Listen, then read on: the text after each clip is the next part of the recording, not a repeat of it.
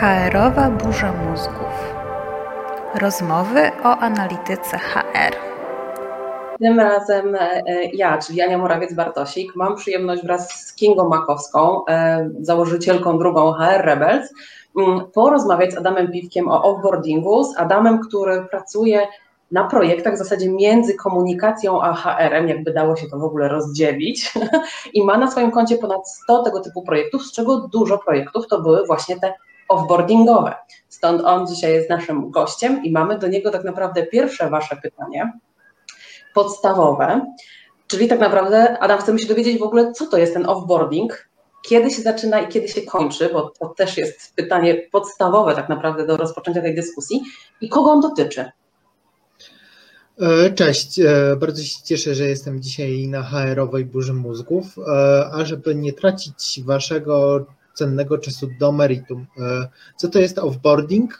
Offboarding albo outboarding, bo te pojęcia jak gdyby używane są w zasadzie tożsamo. Mhm. To jest proces odchodzenia pracownika, niezależnie od tego, czy to pracownik odchodzi od nas sam, czy to my dziękujemy pracownikowi, to tak naprawdę tym jest offboarding. A kiedy zaczyna się i kończy, no tutaj teorii i dróg jest bardzo wiele. E, jedna z nich mówi, że tak naprawdę offboarding zaczyna się wtedy, kiedy albo pracodawca, albo pracownik stwierdza, że chce się pożegnać z drugą stroną.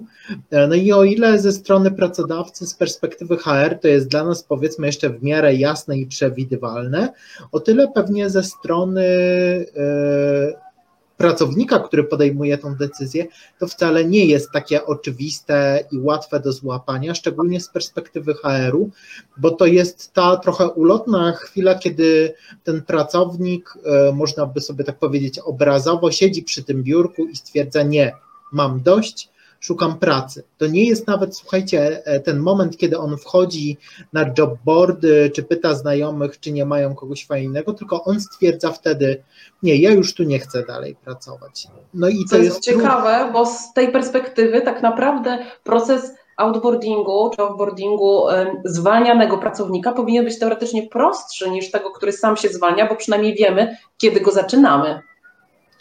No, niby taki, to jest, wiecie, taka dość pozorna rzecz, bo tak naprawdę ten pracownik, który sam chce odejść, e, on często wyśle e, swojemu szefowi, swoim kolegom z pracy, czasami HR-owcowi takie, jak ja to mówię, takie koła ratunkowe. Mhm. On się jeszcze mhm. powiedzmy uczciwie tak miota, zastanawia się, no bo tu czy wysłać, no ale no jestem w tej firmie tyle lat, w sumie ci ludzie są tacy fajni, no może ten szef nie jest idealny, ale na kogoś trafi. I on wysyła te koła ratunkowe, no i to jest, wiecie, e, trochę taka szansa dla szefa, dla zespołu, dla HR-u, żeby je podjąć, one często są niezauważalne. Wszyscy też myślą o tym, że wiecie, że jak pracownik odchodzi, to co? To najczęściej pyta o podwyżkę. No wbrew pozorom, no nie pyta o podwyżkę, bo jak popatrzymy na mhm. powody odejść pracowników, to te pieniądze są jednym z powodów, ale nie są tym głównym. A kogo dotyczy outboarding czy offboarding?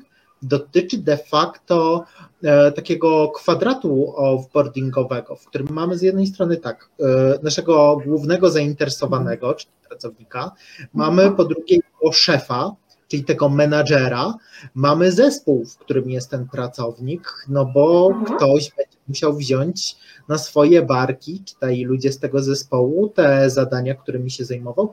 No i po czwarte, mamy też w organizacji te jednostki, ten biznes, z którymi ten pracownik pracował. E, ten HR e, tak naprawdę no jest. Właśnie, gdzie on jest?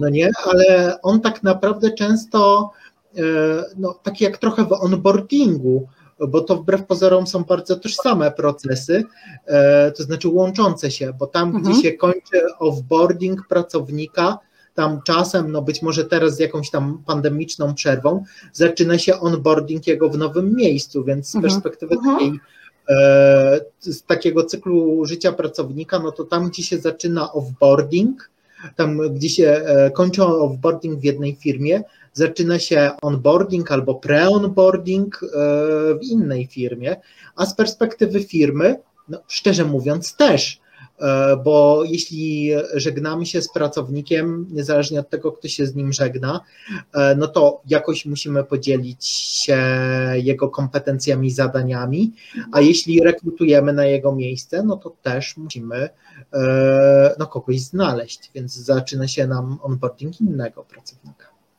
Czyli tak naprawdę nie mówimy tutaj o takim punktowym wydarzeniu, jak na przykład wysłanie ankiety czy spotkanie pożegnalne, tylko o całym cyklu tych przywitań i pożegnań z organizacją, który też nie zawsze jest dobrze skoordynowany, przynajmniej z tego, co y, się orientuję i z takich, e, z takich doniesień, które też padają gdzieś tam na naszej grupie. Zawsze jest coś takiego, co na przykład w tym procesie nie działa do końca. No wiecie, ja mam e, czasem takie wrażenie, no bo każdy z nas też e, pewnie przeżywał takie offboardingi i onboardingi, e, mhm.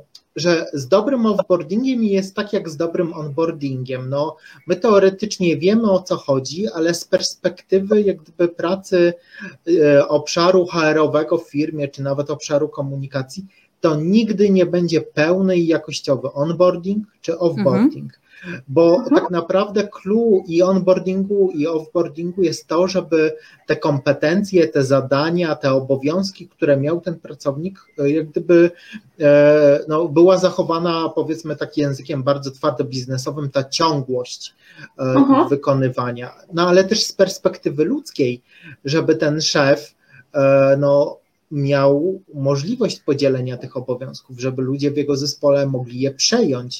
E, I to są rzeczy, na które często w ogóle nie zwraca się w firmach uwagi, e, bo my patrzymy na offboarding, wiecie, często z perspektywy, no złożył wypowiedzenie, mhm. więc tam odda komputer, a dobrze, zróbmy exit interview, puśćmy ankietkę, no i w sumie po offboardingu laptopa zdał, świadectwo pracy po jakimś czasie wysłaliśmy, mhm. no jak to było B2B nie trzeba było, no i po temacie. No i jeszcze chcemy się dowiedzieć, czemu od nas odchodzi, nie?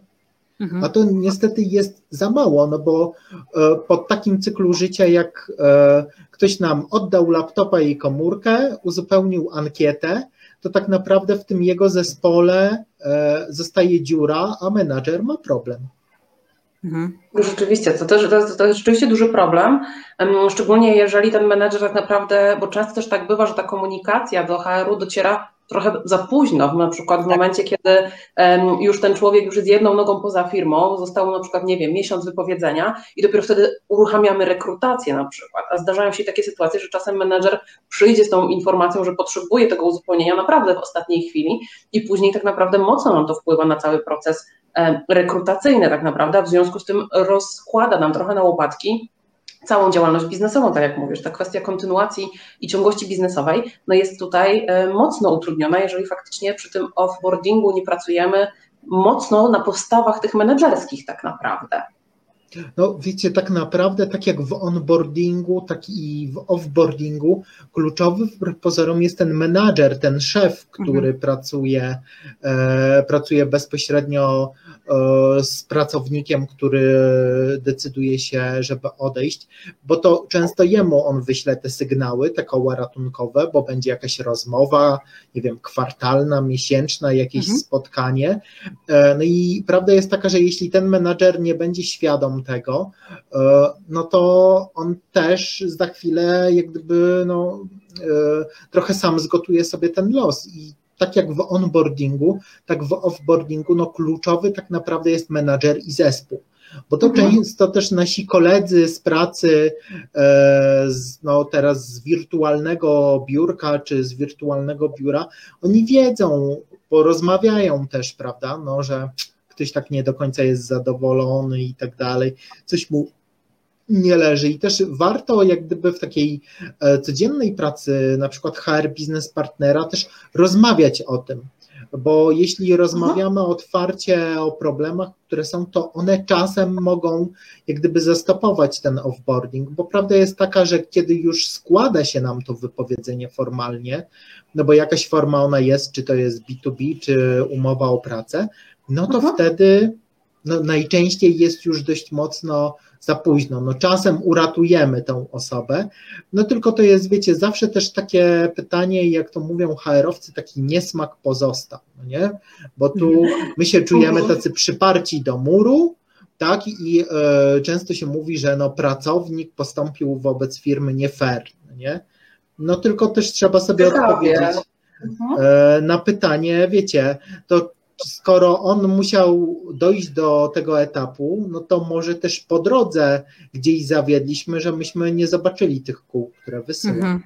Mhm. To jest dosyć ciekawe, że mówisz tak naprawdę o tym, że ten pracownik trochę jakby nie fair w stosunku do firmy się zachował, bo też patrzymy mm, często na to, że rzeczywiście on wysyła te komunikaty. My tam gdzieś nie jesteśmy w stanie go złapać, nie jesteśmy w stanie tego dojść, ale drugą rzeczą też dosyć istotną jest to, że w momencie, kiedy on złożył wypowiedzenie, tak naprawdę zmiana jego decyzji zwykle bywa chwilowa, no bo to jest kwestia, że dorzucimy mu tam 100-200 zł, no ale co z tego, jeżeli on był generalnie niezadowolony, długo chodził z tą myślą, o której mówiłeś, czyli nie, to już nie jest to. I ta zmiana często na przykład bywa chwilowa tak naprawdę, nie? I ciężko nam potem z tego e, offboardingu w jego głowie wrócić z powrotem do e, onboardowania go i zachęcenia go do tego, żeby został tak naprawdę. Ale wspominałeś też o kwestii exit interview i tu mamy pytanie, które mm, zadaliście przed naszym e, spotkaniem. Z czego powinien składać się exit interview? E, bo o nim wspomniałeś i też często HR-owcy mówią, że tak naprawdę to jest ta kluczowa część offboardingu, czyli tak naprawdę ten exit interview. Co tu powinniśmy zbierać i co najtrudniejsze dla nas HR-owców, co zrobić z niewygodnymi informacjami w exit interview? Wiecie, prawda jest taka, że exit interview wcale nie jest tym kluczowym obszarem offboardingu, bo kluczowym obszarem offboardingu z perspektywy firmy jest to, żeby właściwie przekazać te kompetencje, zadania i żeby one się działy, e, no przynajmniej w tej opcji e, MVP, prawda, czyli w tej opcji mhm. takiej minimalnej, koniecznej i obowiązkowej. E, natomiast dobry exit interview tak naprawdę e, to jest exit interview, który poda nam, znaczy, mogę tu zaryzykować stwierdzenie, powie nam prawdę, to znaczy, mhm. że ten kandydat mhm. nam się otworzy i powie, gdzie naprawdę leżał ten problem. I Niestety smutna prawda jest taka, że ankieta wysłana e, na mailu nie zawsze otworzy każdego kandydata, bo mamy różne typy osobowości, różnych ludzi. Często organizacje robią takie mieszane exity, czyli o część rzeczy pytają e, w formie ankiety, a o część rzeczy takich już bardziej miękkich pytają, e, no nazwałbym to taką formą wywiadu ustrukturyzowanego, gdzie mamy mhm. określoną formułę, wiemy wiemy o co pytamy, o co powinniśmy pytać, no na przykład o, powiązania jak gdyby związane z naszą kulturą organizacyjną, a rzeczywistością, której mhm. doświadczył pracownik, o to, jak rzeczywiście mu się pracowało z tym menadżerem w tym zespole, bo często te exit interview, mam wrażenie, są takimi trochę może to brzydko zabrzmi, takimi hakami na menadżera albo na zespół, tak, że my zbieramy te exity, jak o, tam ta kubka nam tak urośnie, no nie, to mówimy wtedy, idziemy do przełożonego tego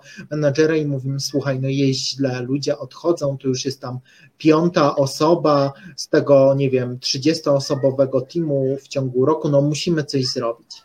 No, y, prawda jest taka, że tymi exit interview to powinniśmy, to jest tylko jeden z elementów. Y, jeśli pytamy y, twarzą w twarz, to ja polecam taką opcję, żeby jeśli my jesteśmy HR biznes partnerem tego obszaru, żeby nie rozmawiać z ludźmi, z którymi się znamy, z którymi pracowaliśmy, z których rozwijaliśmy, no którzy też nam się, wiecie, zwierzali, tak, radzili, mhm.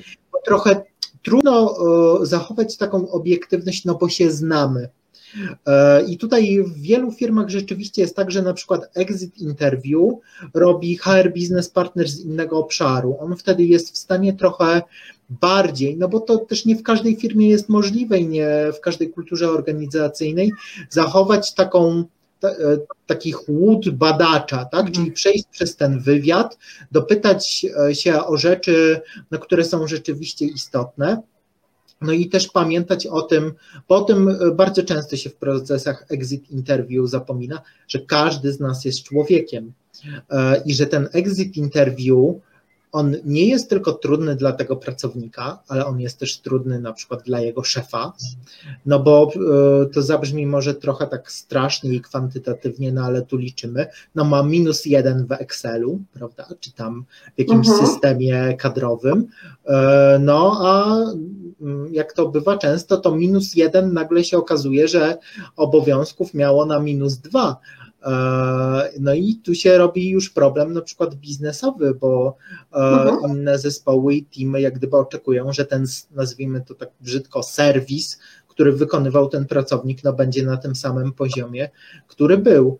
E, więc na przykład warto w exitach albo w jakichś takich formach, jak gdyby sprawdzających sytuację, jak gdyby mieć bardzo pod lupą tego szefa i mieć mhm. ten zespół, bo może być tak, że tam e, trochę jak w zarządzaniu kryzysowym e, to będzie taki efekt domina, tak, że pójdzie mhm. nam jeden e, element, no my nie znajdziemy szybko pracownika, więc ci ludzie będą mieć dojść, zobaczą, a no mój kolega znalazł pracę, no to co ja nie znajdę i się nam zacznie, no niestety zacznie nam się sypać zespół, albo na przykład szef nie da rady bo mhm. prawda jest też taka, że wiecie, jeśli jesteśmy mocno zżyci e, z naszym zespołem, no to to jest taka też trudna psychologiczna sytuacja, no nie, znam tego człowieka kilka lat, świetnie mi się pracowało, albo no czytaliśmy sobie, wiecie, w myślach, no nie, a nagle mhm. okazuje się, że no jest problem, jest cisza, jest pustka, E, ja muszę wszystko tłumaczyć od początku moim ludziom, to mnie irytuje. No niestety ten kwadrat offboardingowy jak gdyby będzie do nas wracać trochę jak bumerang. Więc dobry exit to oczywiście badanie pracownika, ale też monitorowanie zespołu, menadżera, no i jak gdyby tego wpływu na całą organizację, e, bo to jest clue offboardingu.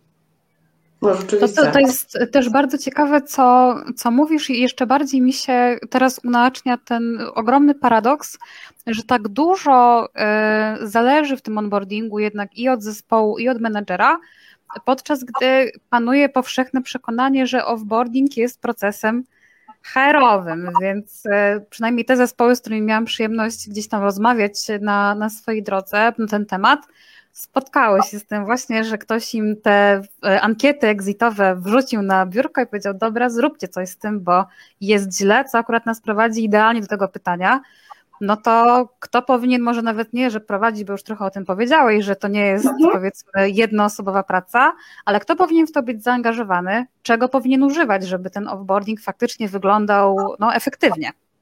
Powiem Wam, że e, kiedy przygotowywaliśmy się e, też wspólnie wczoraj rozmawialiśmy na ten temat, e, to ja trochę poszperałem i na przykład w wielu organizacjach jest tak, że no, w onboardingu mamy badiego i rzeczywiście mhm. też wszyscy mówią, że ten buddy ma taki nieoceniony wpływ. Teraz też przygotowuję taki duży raport właśnie o idealnym onboardingu i w zasadzie każdy ekspert, z którym rozmawiamy, to czy to jest analityk, analityka, projektowanie, każdy mówi, buddy jest niezbędny. I prawda jest taka, że jak chcemy zadbać o to, żeby dobrze przekazać jakiś proces, jakiś obszar, jakieś zadania, to ten buddy, którego mamy w onboardingu, to on powinien się też pojawić w, w offboardingu. Nie chcę, to, to, porównanie trochę będzie e, takie brzydkie językowo, natomiast to będzie taki rzeczywiście przekaźnik e, tego, co się działo wcześniej, jakie obowiązki były, też jakie problemy były, bo dużym problemem w onboardingu, takim na stanowisku, które nie jest nowe, jest to, że my dostajemy jakieś zadania, no i są, jak e, to mówią nowi pracownicy, jakieś zwyczaje, Mhm. że to się trzeba zrobić tak, ta osoba to lubi tak. No i kto ma zebrać te zwyczaje, jak nie na przykład nasz kolega z zespołu, bo prawda też jest taka, że takiemu badiemu, osoba, która kończy swoją przygodę z firmą, fajnie, żeby te osoby się lubiły, bo to bardzo pomaga. E, I żeby też ten buddy miał taką skłonność do tego, żeby rzeczywiście mógł zaagregować informacje i miał na to czas też zarezerwowany mhm. czas w swoich obowiązkach, bo prawda jest taka, że nikomu nie powiemy tak dużo i tak szczerze, jak naszemu zaufanemu koledze albo naszej zaufanej koleżance, jak to naprawdę wyglądało, no i on nie przekaże tego tak samo szczerze nowej osobie, która przychodzi, nie? Bo i to jest, powiem Wam, że ja jeszcze w Polsce trochę firm znam, nie słyszałem o tym, żeby ktoś miał badiego w offboardingu. Dwa to no. jest też, wydaje mi się, całkiem ważne też dla tej osoby, która odchodzi, bo jak poczytamy sobie portale z opiniami na temat pracodawców, e, no to e, wielu pracowników, którzy odchodzą, skarży się wprost, że niby byłem taki, wiecie, super ważny w tej firmie, tak, pracowałem ze dwóch, ale jak odchodziłem, to wysłałem maila z tym, czym się zajmuję i nagle to przestało być ważne. No i wiecie, no to trochę działa też na psychikę. Ktoś spędził tam mhm. kilkanaście, kilkadziesiąt, kilkaset miesięcy, tak? Tu mówiliśmy, że jest ważny to, co robi, a w trakcie procesu odchodzenia wysyła maila, może ktoś czasem z nim jeszcze przejrzy tego maila i podpyta o jakieś rzeczy, no i w sumie to tyle, no nie? No i e, jeszcze tam mhm. e, pożegnamy się. No i chyba ważne jest też to właśnie, żeby dbać o ten ludzki wymiar, że ten mhm. exit e, i te, ten cały proces, pożegnajmy się z tym pracownikiem, tak? Zróbmy nawet jeśli teraz jesteśmy tego Zooma z nim, pożegnajmy, podziękujmy mu w, w zespole, bo to, to, wiecie, to jest ludzkie i to też buduje kapitał na przyszłość. Mhm. Mhm. Wiesz co, to też tak sobie myślę, jak mówisz o tym budding, e, przy onboardingu i offboardingu, czyli jakby przy tym początku i końcu, to też często bywa tak, że w firmach tym budding przychodzącego jest ten człowiek odchodzący i na odwrót że te pary się łączą w ten sposób przy przekazywaniu przynajmniej wiedzy i też w wielu przypadkach niestety ten offboardowany przekazuje też trochę swoje uprzedzenia temu onboardowanemu, bo taką parę na przykład tych badich dobrała organizacja, czy przełożony, czy HR, ktokolwiek tam za to był e, odpowiedzialny. Więc widzę, że szukamy trochę tego badiego przy offboardingu, tylko problemem właśnie jest to, że chyba łączymy go z tym nowym pracownikiem, któremu nie tylko wiedzę ten odchodzący przekazuje. No, no i nazywamy pra... też tego badim, prawda? Tylko po prostu oddaniem obowiązków, więc no tak. Nie, tak. No dlatego, Ale to jest kwestia tylko i wyłącznie nazewnictwa, nie? E, ten filtr tej drugiej osoby z zespołu mhm. też jest ważny, no nie? Tak. Bo ona jej powie, no to tak było, ale wiesz, ten zespół narzekał w sumie na to, no nie? Więc może się zastanów, jak ty byś to rozwiązał, bo na przykład w tym zespole jest przestrzeń na to, żeby ponegocjować albo porozmawiać, no nie? A na przykład w tym nie ma, no nie? I oni byli no. zadowoleni i tam wpatrzeni i wiesz, musisz pamiętać o tym, żeby sobie zbudować, e, no, e, zbudować zaufanie tam, bo to, bo tam była na przykład silna relacja i te takie informacje z zaplecza i pomagają w offboardingu i w onboardingu, no bo taka sytuacja, kiedy offboardowany przekazuje wiedzę onboardowanemu, no wydaje mi się, że w Polsce jest dość rzadka jednak. Okay. No, y, albo to jest czasem, wiecie, jeden dzień, dwa dni, może tydzień, ale rzadko się zdarza tak, że ten proces trwa miesiąc, albo już nawet trzy, prawda? Że ktoś towarzyszy w takim wykonywaniu, powiedziałbym, day by day tych zadań. Uh Znaczy o statystykach nie mogę się wypowiadać, szczególnie, że mówię o pojedynczych przypadkach konkretnych. E, natomiast przy tych długich okresach wypowiedzenia zdarza się rzeczywiście, że ten ostatni miesiąc człowieka jest tym pierwszym miesiącem nowego człowieka. E, I podoba mi się to, co mówisz o tym filtrowaniu przez kogoś, e, bo faktycznie powiedzenie, że gdzieś trzeba sobie zasłużyć na jakieś zaufanie, że tam trzeba w jakiś sposób popracować, jest zupełnie czymś innym niż powiedzenie przez tego sfrustrowanego, odchodzącego pracownika, że tam ci tak nie będą słuchać w ogóle. Wiecie, wiecie, jakby to też ten element przekazania swojej frustracji jest bardzo, bardzo trudny i tak jak mówię, trudno mi powiedzieć o statystykach, natomiast wiem, że takie sytuacje się zdarzają i to z mojej perspektywy i tych moich obserwacji w sumie całkiem e, często. Ale mamy Wiecie, pytanie, no? no to tak? może zadajmy pytanie. E, nie, bo mamy kolejne pytanie e, zadane wcześniej, bo mamy też w międzyczasie, widziałam już pierwszy komentarz i czekamy na kolejne komentarze, pytania e, Wasze. Natomiast pytanie zebrane też wcześniej było o to, czy w ogóle powinniśmy ten proces o którym cały czas mówimy, w jakiś sposób różnicować? Czy to powinno być uniwersalne dla każdego, czy może, wiecie, menedżer inaczej niż pracownik, administracja inaczej niż produkcja albo sprzedaż, mm, czy nie wiem, dział prawny, czy ktokolwiek, tak? Czy w jakiś sposób powinniśmy różnicować to, w jaki sposób rozstajemy się z pracownikiem? to powiedziałbym, że tu powinniśmy iść takim samym kluczem, który się zakładamy, że sprawdza, jak w onboardingu. Czyli mhm. jeśli różnicujemy, to różnicujmy i tu. Tylko pamiętajmy w tym procesie cały czas, że to zawsze jest człowiek, no nie? I mhm. jeśli e, będziemy chcieli zrobić z offboardingu nazwijmy to proces oparty na ankietach, na procedurach, to on nie zagra. Bo jak tak. ktoś usłyszy, że ma dzisiaj ma spisać listę swoich obowiązków, on ją spisze nie będzie miał z tym problemu. No tylko kwestia tego, jak ją spisze e, i jaki będzie poziom szczegółowości, jej dokładności i tak dalej, bo tu mhm. jesteśmy ludźmi. E, no i warto też ten proces, mimo tego, że on powinien być ustandaryzowany, też trochę dopasować jak gdyby do tego człowieka, który mamy. Bo jeśli wiemy, że nasz pracownik, wiecie, jest związany emocjonalnie z połową firmy i e, pół firmy po prostu, wiecie, rozpacza wytłumacza nam, że ta osoba odchodzi i mówi, że ona jest niezastąpiona, no to jasne, tu trochę no, potrzebu, ten menadżer szczególnie, który chodzi na spotkanie i słyszy, no to co teraz będzie? Przecież świat nam się właśnie wali, wszystko było tak super i co teraz? To on też będzie potrzebował naszego supportu, nie? I tutaj e, musimy pamiętać, że też często warto się zastanowić nad tym okresem przejściowym i jakimś supportem, może czasem na też takiej e, rozmowie z tym offboardowanym, czy na przykład zgodzi się przez miesiąc na umowę, zlecenie, jeszcze na przykład na jakieś konsultacje, czy gdyby były mhm. pytania, no nie, to umawiam się na jakąś stawkę godzinową w terminie, który oczywiście mu pasuje. No bo wiecie, jeśli ta relacja była fair, to ona zagra w tym przypadku.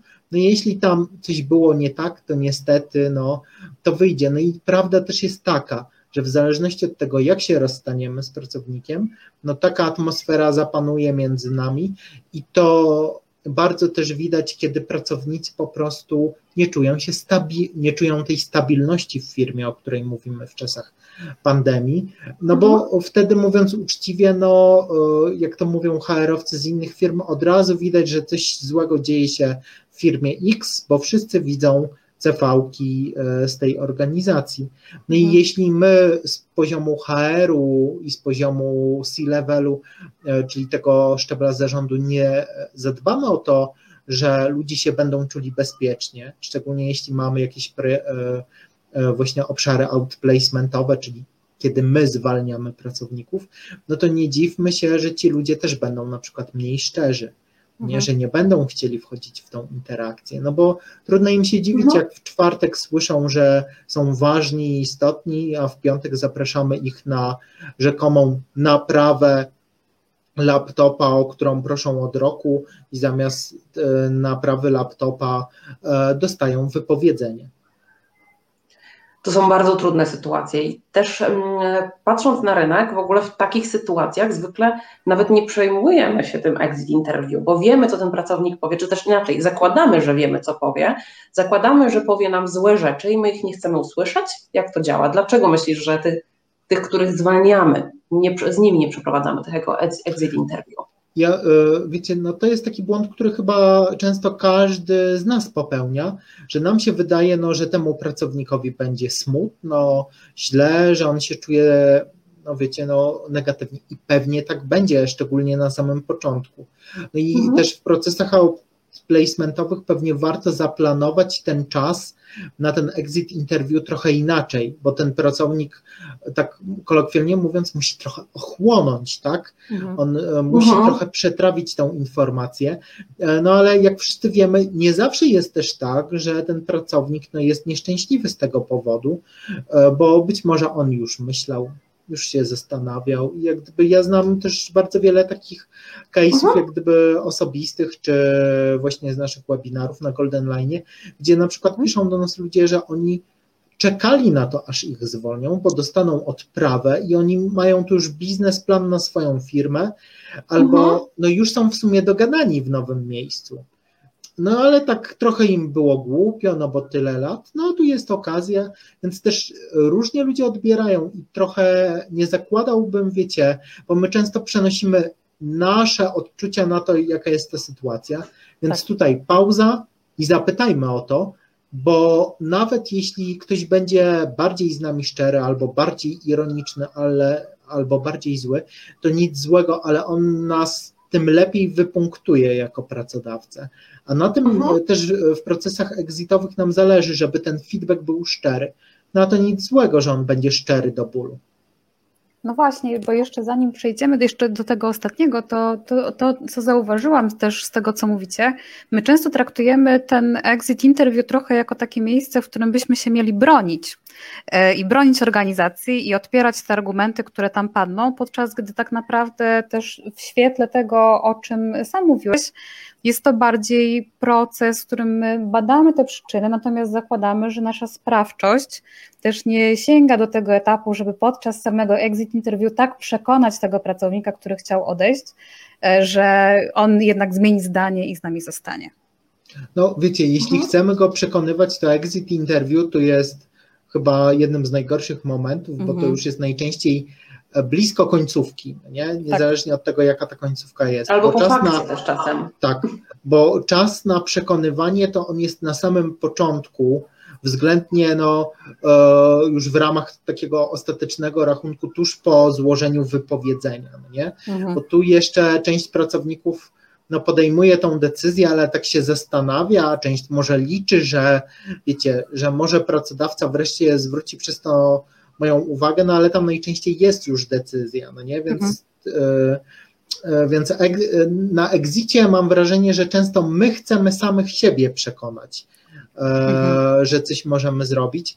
No a ta nasza twórczość po exit interview no to też trochę, wiecie, taka konsekwencja tego, że jeśli mamy sygnały od różnych pracowników i wielu pracowników, które de facto mówią to samo, no to to jest dla nas bardzo twardy wniosek, no, że trzeba nie tylko rozmawiać z biznesem, ale też trzeba zacząć coś konkretnie robić. Mhm. Dokładnie.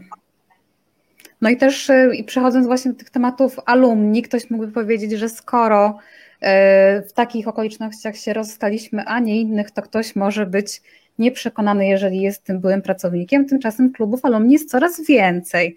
Więc mam pytanie, czy warto, czy nie warto, a jeżeli warto, to w jakim celu, jak zmierzyć skuteczność, na co to wpływa? Dużo, dużo kwestii, natomiast wiem, że też masz pewne inspiracje co do tego, jak do tych alumni podejść.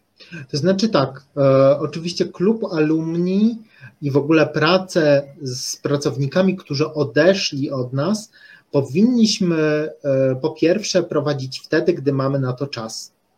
Bo to jest e, taka bardzo podstawowa rzecz, że jeśli mamy na to czas, mamy na to pomysł, e, ma, jak gdyby te działania są spójne z naszą kulturą organizacyjną, strategią marki pracodawcy, też trochę z biznesem, to znaczy trochę, zawsze powinny być spójne z biznesem, mhm. to mhm. wtedy to ma sens.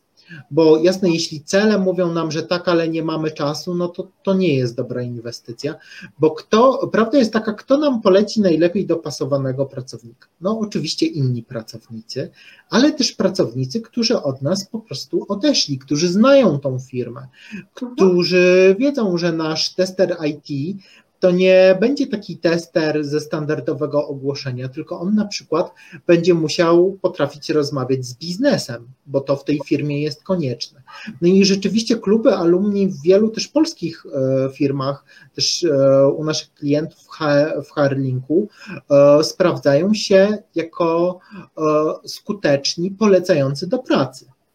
E, bo rzeczywiście taki moduł już nie poleceń pracowniczych, ale poleceń alumnów rzeczywiście może być szansą na bardzo skuteczną i trafną rekrutację, bo pamiętajmy, że ludzie odchodzą z firmy z różnych powodów. Mhm. E, bo chcą założyć własny biznes, bo chcą się przekwalifikować, więc to nie zawsze jest też tak zwane, jak ja to mówię, złość na organizację, rozczarowanie i oni e, na pewno znają tą firmę lepiej e, niż ogłoszenie, które przeczyta każdy z nas, no bo oni nałożą ten filtr tych ludzi, tej organizacji, którą znają. Jasne, ona się mogła zmienić przez rok, ale i tak to może być dużo trafniejszy filtr niż taki, którym, e, no nie chcę powiedzieć, że zbieramy na ślepo przez portale pracy, ale oni już być może, wiecie, znajdą kandydata, który będzie bardziej dopasowany, szczególnie do zespołów, w których pracowali, albo do zespołów i ludzi, których znali i z którymi pracowali, e, bo oni wiedzą, jak gdyby, e, o takich pewnych niuansach, które mają często właśnie w tej codzienności biznesowej w tej biznesowej codzienności jak gdyby realny wpływ e, na to. I to jest pewnie jeden z takich powodów, dla których e, biznesowo i miernikowo warto, no bo skuteczność poleceń alumnów możemy łatwo zmierzyć, prawda? Generujemy każdemu mhm. alumnowi link, no i wiemy od czyich, od czyjej, od czyjej, z czyjego polecenia tak naprawdę jest ten ekspert.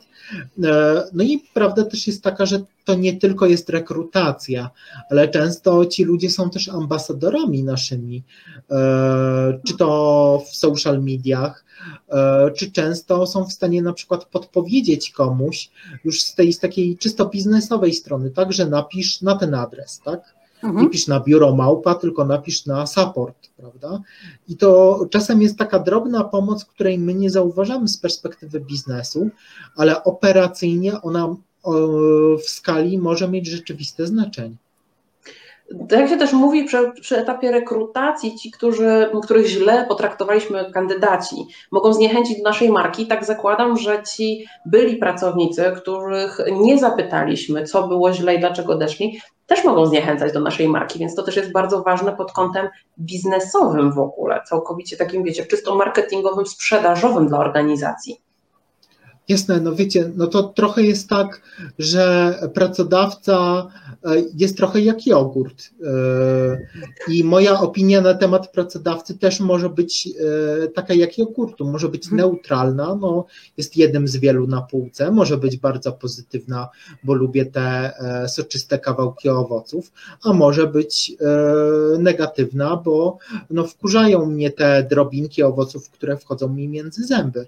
I tak samo jest, wiecie, z pracownikiem No jeśli my zadbaliśmy o to, że on ma pozytywne doświadczenia z nami, że go fajnie pożegnaliśmy, że mile wspomina ten czas, mimo pewnie też jakichś trudności przeciwieństw, to on będzie zdecydowanie bardziej naszym ambasadorem niż wtedy, kiedy no, okazaliśmy mu spisać obowiązki, wysłaliśmy mu ankietę w linku, no i oczywiście ostatniego dnia miesiąca kazaliśmy mu na przykład w środku trzeciej fali pandemii przyjechać do biura z komputerem i z telefonem, prawda? Zamiast mhm. na przykład zamówić kuriera, który od niego to odbierze. Nie? I Jeszcze wracamy kurier, do ludzkiego podejścia. Tak, i mhm. jemu ten kurier na przykład przywiózłby jeszcze kartkę od całego zespołu z podziękowaniem. Widzicie, to, jest, to są tutaj małe rzeczy, mają wielkie znaczenie znaczenie i te drobinki owoców przez jednych mogą być odebrane jako olbrzymi plus, a przez innych jako olbrzymi mankament. To jest niestety kwestia tego, jak e, to opakujemy i czy to opakowanie i ta cała historia, no bo ten pracownik był z nami no, co najmniej pewnie kilka miesięcy, e, jak ją zapamiętał, bo wiadomo, że były lepsze i gorsze chwile, no ale e, tą opinię ma się Mhm. Dokładnie, tak przechodzimy z tego punktu analitycznego, yy, znaczy z punktu empatycznego do analitycznego, yy, co, chociaż one trochę się chyba zazębiają, bo to, o czym mówisz, to jest właśnie ta przestrzeń doświadczenia. Yy, więc yy, w takim razie, jakich miar użyć, czy w ogóle się da, jeżeli my chcemy ten offboarding wsadzić w jakieś wskaźniki, konkretne, konkretne miary, liczby, E, no i móc I wyznaczyć jego tak, efektywność. Dokładnie. Tak, w sposób, o której przed chwilą też trochę rozmawialiśmy pod kątem alumnów chociażby. Mhm. Wiecie, e, oczywiście, że się da, tylko e, warto e, zawsze jak stawiamy sobie wskaźniki, to przeprowadzić sobie tak zwaną, ja to nazywam trochę próbę kontrolną, czyli założyć mhm. sobie jakieś wskaźniki, nie wiem, opinii o, na temat firmy, e, stopnia na przykład polecania e, tej organizacji, tego jak nasz pracownik e, nazwijmy to wprost, był zadowolony z procesu żegnania się organizacji z nim, co mu przeszkadzało w tym procesie, co by poprawił, bo to nie zawsze będą wskaźniki e, liczbowe, to mhm. bardzo często w procesie onboardingu też będzie zestaw odczuć i sugestii, albo często nawet bardzo konkretne propozycje zmian. Mhm. Bo to, co trzeba przyznać, jak pracowałem przy kilku projektach offboardingowych, to prawda jest taka, że pracownicy, czy to na exit interview, czy w ogóle w trakcie tego procesu, oni dawali bardzo często bardzo konkretne i jasne wskazówki i zadania, co trzeba by było zmienić, żeby e, nie było tego problemu. I to mhm. wiecie, to nie były rzeczy często, które wymagały olbrzymich nakładów finansowych i tak dalej. To czasem były mikro rzeczy, które na przykład były problemem u tego menadżera, które były problemem w tym zespole.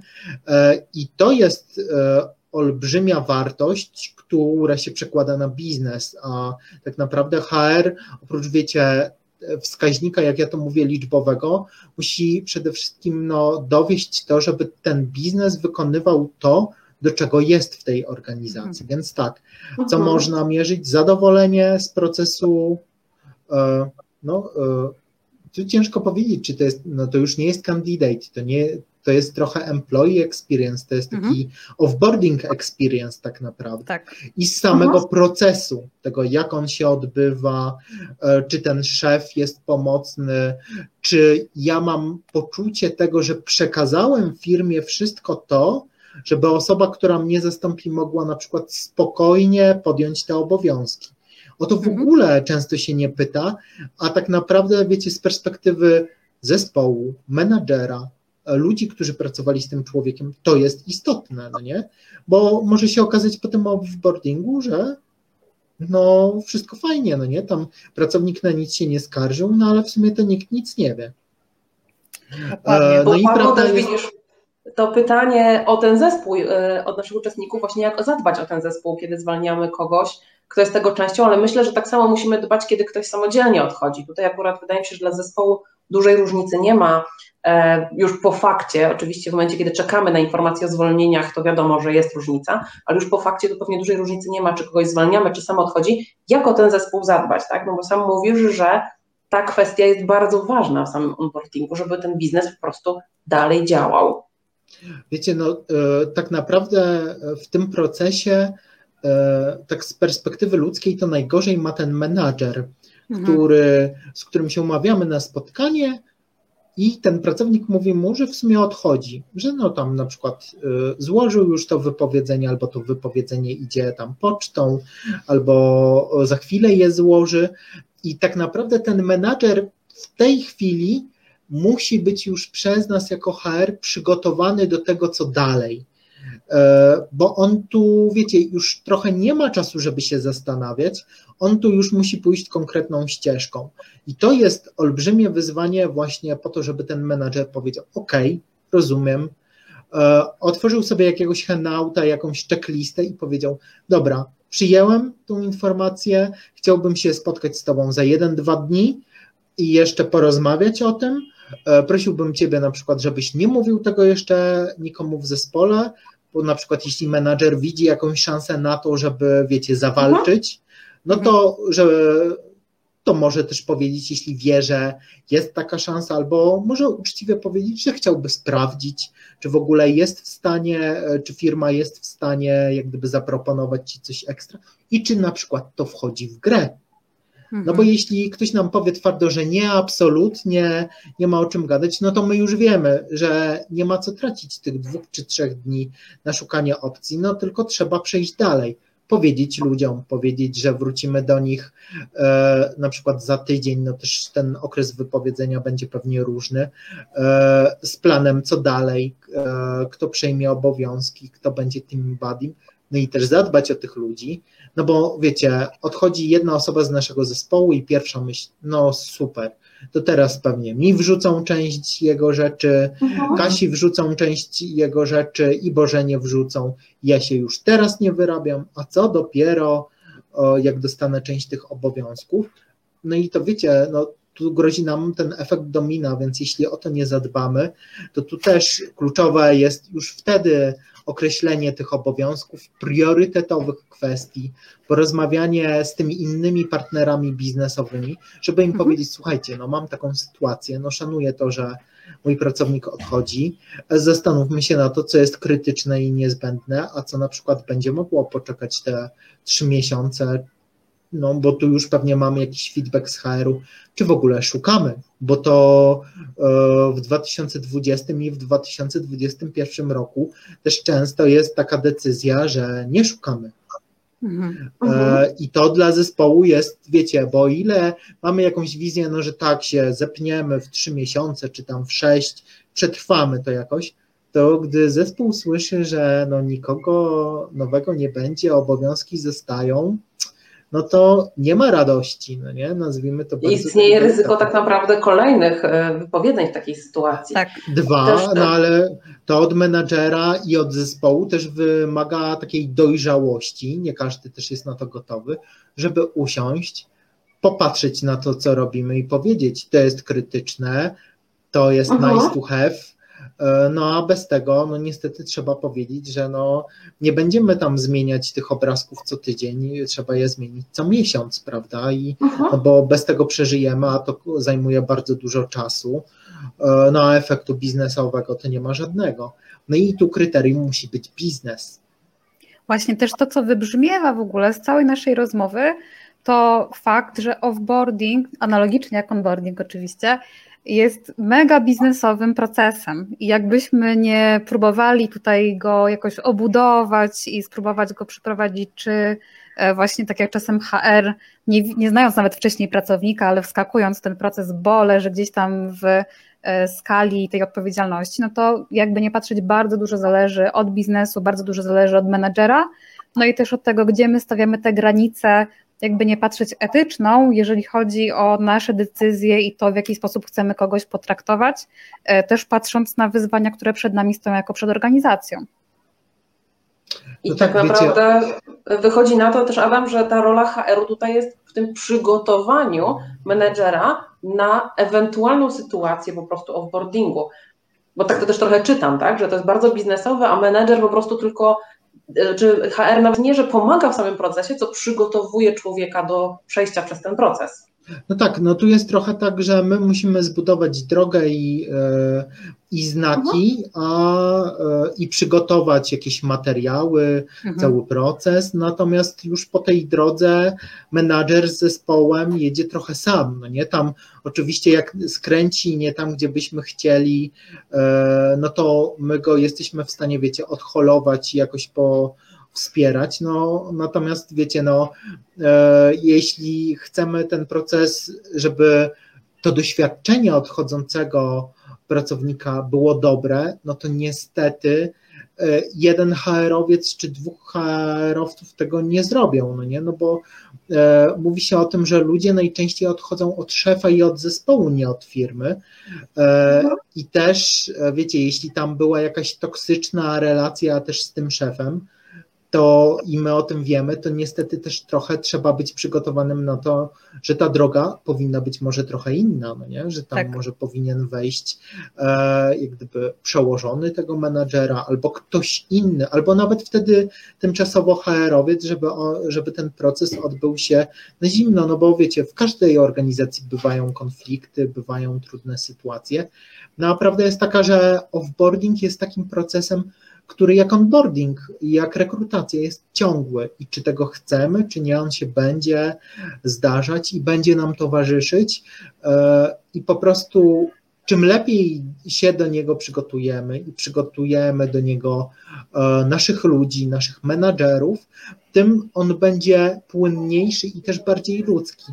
Bo często jak gdyby menadżerowie mają jeden podstawowy problem, bo oni też mają swoje obowiązki, mają swoje zadania.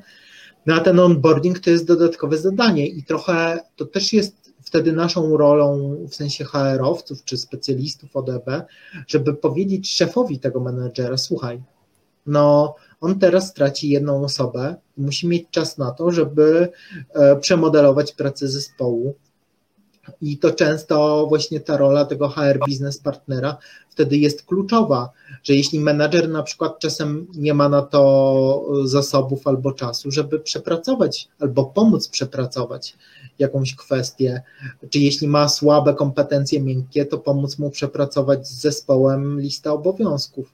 Mhm. No bo prawda jest taka, że czym lepiej przygotujemy do tego menadżera, e, tym on w zależności też od cech, które ma, e, lepiej sobie z tym poradzi. Mhm. Ta rozmowa mogłaby się tak naprawdę nie kończyć, bo słuchajcie, nowe wątki nam dochodzą, nowe elementy. Łączymy tak naprawdę ten offboarding mocno i z procesami HR-owymi innymi i w ogóle z biznesem i z marketingiem i w ogóle z e, postrzeganiem marki, nie tylko pracodawcy, ale w ogóle konsumenckiej. E, I słuchajcie, czekamy jeszcze na chwilę na Wasze pytania na pewno.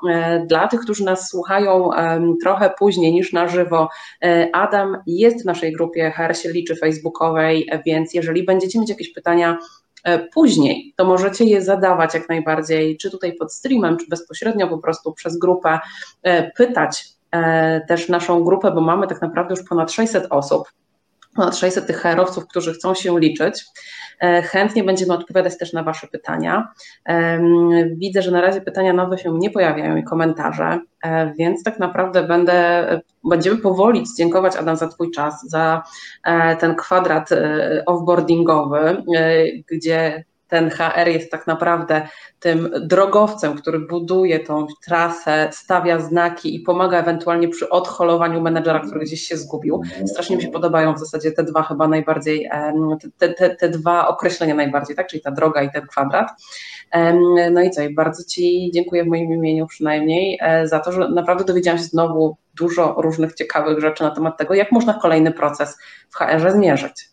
Moim również, moim również i myślę, że też ta dyskusja, tak jak widzimy na podstawie i ilości pytań e, i tego, jak dużo też wątków poruszyliśmy, e, no prawdopodobnie będzie się jeszcze e, powtarzać, więc mam nadzieję, że też nasi słuchacze i widzowie wrócą jeszcze i podzielą się swoimi case'ami, a więc przyłączam się do podziękowań. Ja też dziękuję, no i trzymam, słuchajcie, kciuki za to, żeby ten offboarding, którego każdy z nas pewnie będzie budować i będzie też doświadczać, żeby on był po prostu ludzki. No nie? Bo jeśli on będzie ludzki i z myślą o tym, że każdy z nas jest też człowiekiem, no to on zawsze będzie miał też efekt w liczbach i e, w tym mhm. mierzeniu, czy opartym na liczbach, czy opartym na jakichś doświadczeniach kandydatów. Więc trzymajmy kciuki i nie bójmy się też tego zmieniać, bo chyba tutaj najtrudniej jest zacząć i najtrudniej jest podjąć to wyzwanie.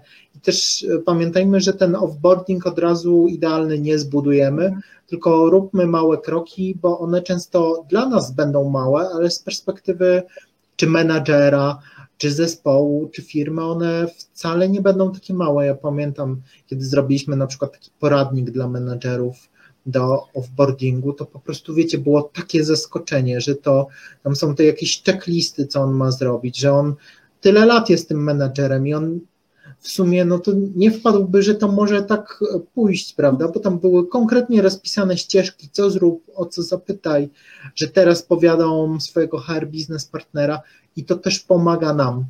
E, i tak naprawdę pomaga każdej z, tej, z, e, z tych stron tego kwadratu offboarding, offboardingowego i nam wszystkim. Więc życzmy sobie tego, żeby ten offboarding był po prostu ludzki. Zdecydowanie tak. E, bardzo Ci dziękujemy, Adam, za dwa tygodnie tak naprawdę to mniej więcej dwa tygodnie, 6 maja. Z kolei słyszymy się z Gabrielą Kal, dyrektorką HRCCC i będziemy rozmawiać o strategii personalnej opartej o dane. Także Tobie dziękujemy i zapraszamy na kolejną burzę mózgu, słuchajcie, już niedługo. Cześć. Dziękujemy. Cześć. Cześć.